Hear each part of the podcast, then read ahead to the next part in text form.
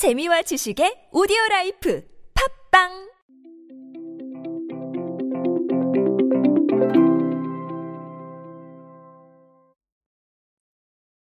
지금 우리가 살아가고 있는 세상의 트렌드는 생각보다 훨씬 더 다양하게 나타나고 있습니다.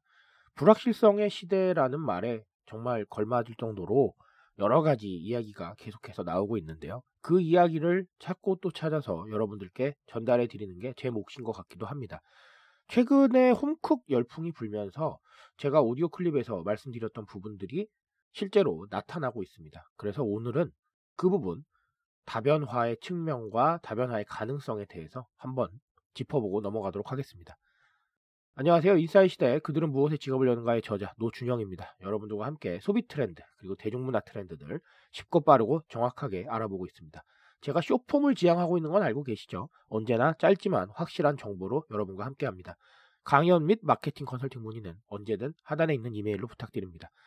제가 홈코노미와 뭐 내식 트렌드에 대해서 말씀을 드리면서 어, 내식 트렌드가 질적인 측면으로 진화를 하고 있기 때문에 HMR 가정 간편식도 중요하지만 만들어 드시는 부분에 대해서 신경을 써야 될 것이다 라고 말씀을 드린 적도 있고 그리고 홈코노미의 사이클 즉 어떤 특정 행동을 할 때 부가적으로 필요한 부분들에 대해서 분명히 공급이 필요할 것이다 라고 말씀을 드렸는데 어, 그 부분이 실제로 지금 나타나고 있습니다 일단은 첫 번째 사례를 말씀을 드리면 이 카카오 커머스가 있는데 카카오 커머스가 명품 living 전문관에서 선보이는 상품을 늘리기로 결정을 했다고 합니다. 그래서 선물하기에서만 만나볼 수 있는 단독 구성 상품이나 혹은 프로모션도 선보이고요. 그리고 물건 자체도 계속해서 늘린다고 합니다. 그래서 어, 이번에 입점한 게 영국의 대표 프리미엄 tableware Denby가 입점을 했는데 어, heritage line이라고 하는 뭐 머그, pasta bowl 이런 것들이 들어온다고 합니다. 어, 이 구성에는 카카오 커머스의 판단이 작용을 했는데 카카오 커머스는 올해 하반기 즉 12월까지의 평균을 내면 카카오톡 선물하기의 주방용품 거래액이 전년 동기 대비 약 2배 이상 급증할 거라고 보고 있습니다. 그리고 특히나 이 명품 living 카테고리의 거래액은 지난해 같은 기간 대비 한 5배 정도 성장할 거라고 보고 있다고 하네요. 이 성장세가 눈에 보이기 때문에 이 부분에 대한 어, 활동을 조금 더 늘리겠다는 전략으로 보입니다. 또 다른 사례 하나는 홈쇼핑에서 찾을 수가 있는데 CJ E&M의 오쇼핑에서 트렌드에 따라서 간편 조리를 할 수 있는 가전제품 편성을 늘린다고 얘기를 했습니다. 뭐 오븐이라던가 아니면 착즙기 이런 것들이 들어가는데요. 실제로 오븐 같은 경우는 방송 두 번 만에 약 10억 원의 고객 주문이 몰렸고 구매 고객 상품평이 1000개가 넘을 정도로 반응이 좋다고 합니다. 그래서 CJ E&M 옷쇼핑의 판단은 어떤 거냐면 코로나 집콕 라이프에서 즐거움을 찾는 고객 중에 요리를 취미로 즐기는 사람이 많아지는 것 같다. 그래서 요린이들, 요리 플러스 어린이죠. 요리를 처음으로 즐기는 사람들, 어, 그런 고객들을 위해서 간단한 사용법과 기능성으로 활용도 높은 주방 가전을 발굴해 선보일 계획이다. 이렇게 밝혔습니다. 네, 이 사실이 의미하는 바는 상당히 큽니다. 제가 여태까지 지적을 드렸던 부분이 실제로 매출이나 아니면 이 상황으로 이어지고 있는 건데 제가 말한 게 이루어지고 있다라는 게 중요한 게 아니라 홈코노미의 이 부분을 발견하는 것 정말 중요하다는 걸 꼭 말씀을 드리고 싶습니다. 이 홈코노미라는 거 여러분 집에서 이루어지는 경제 활동이라고 정의하시면 안 돼요. 어떻게 정의를 하셔야 되냐면 집에서 이루어지는 경제 활동에 필요한 것들로 저는 정의를 하고 싶습니다. 실제로 뭐 게임기 하나를 생각을 하더라도 게임을 하려면 필요한 주변 기기들이 있잖아요. 그리고 뭐 식품이라든가 간식 이런 것도 필요하겠죠.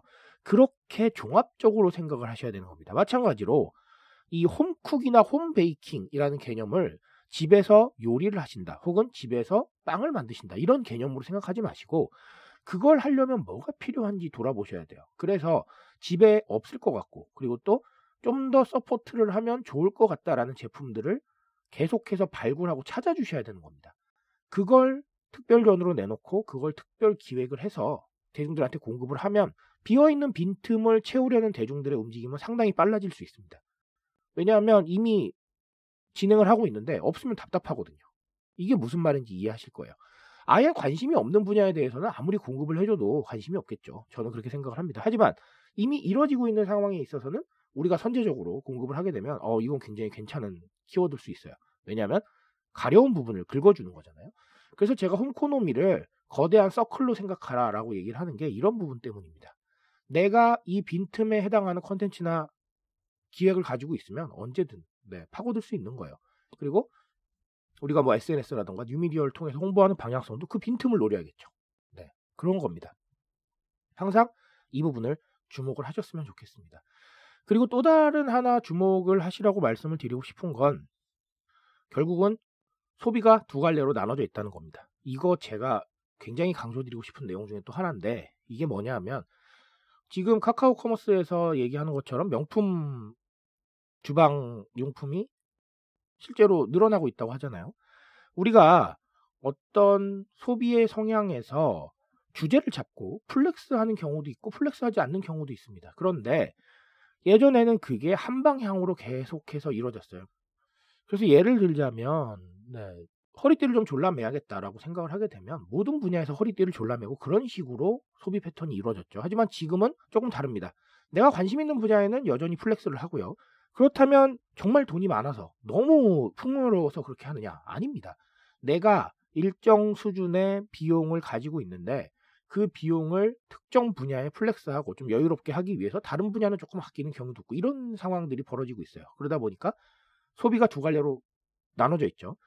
확실하게 가성비를 따지는 곳 혹은 가심비를 따지는 곳은 가심비를 따지되 그렇지 않고 내가 flex하고 싶은 분야에는 여유롭게 flex를 하는 거예요. 그런 식의 소비 패턴이 양분화되고 있기 때문에 이 부분에 상당히 주목을 해야 됩니다. 그래서 제가 이런 말씀을 드렸죠. 우리가 가지고 있는 상품과 컨텐츠가 어떤 카테고리에 들어가는가를 생각을 해야 된다. 즉 가심비의 카테고리인가 혹은 flex의 카테고리인가 이 부분을 한번 생각을 해봐야 된다라는 것이죠.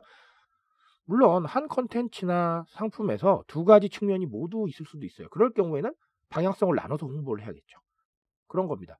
예를 들면 뭐 이런 주방 용품도 어떤 부분은 좀 고급일 수도 있고 어떤 부분은 좀 저렴하게 공급하는 부분이 있을 수도 있어요. 그렇다면 그런 거는 양분화시켜서 홍보를 해야겠죠. 이런 터치가 상당히 영향을 줄 수 있습니다. 무슨 말인지 아시겠죠? 네, 이 부분을 주목을 하시란 말입니다. 양분화되어 있다면 우리도 양분화해야 됩니다. 이원화하고 네. 그런 식으로 대중들의 마음을 읽어가시는 게 좀 필요할 것 같아요. 어느 한 가지 방향으로 밀어붙이는 거 이제는 끝났습니다. 오늘 이 사례로 지금 우리가 가지고 있는 컨텐츠나 상품이 어느 쪽에 속하는지 그리고 어떤 방향성을 가지고 있는지를 좀 명확히 생각을 해보셨으면 좋겠습니다. 그게 어떻게 보면 마케팅의 본질일 수 있어요. 그 부분에 대한 고민을 계속 이어가시기 바랍니다. 트렌드에 대한 이야기는 제가 책임지고 있습니다. 여러분들 그 책임감 위에서 제가 열심히 노력하고 있으니까 제 오디오 클립 들어주시면 분명히 의미 있는 insight 발견하실 거라고 생각을 합니다. 그 insight 위해서 저는 오늘도 내일도 더 노력하겠습니다. 오늘도 인싸 되십시오, 여러분. 감사합니다.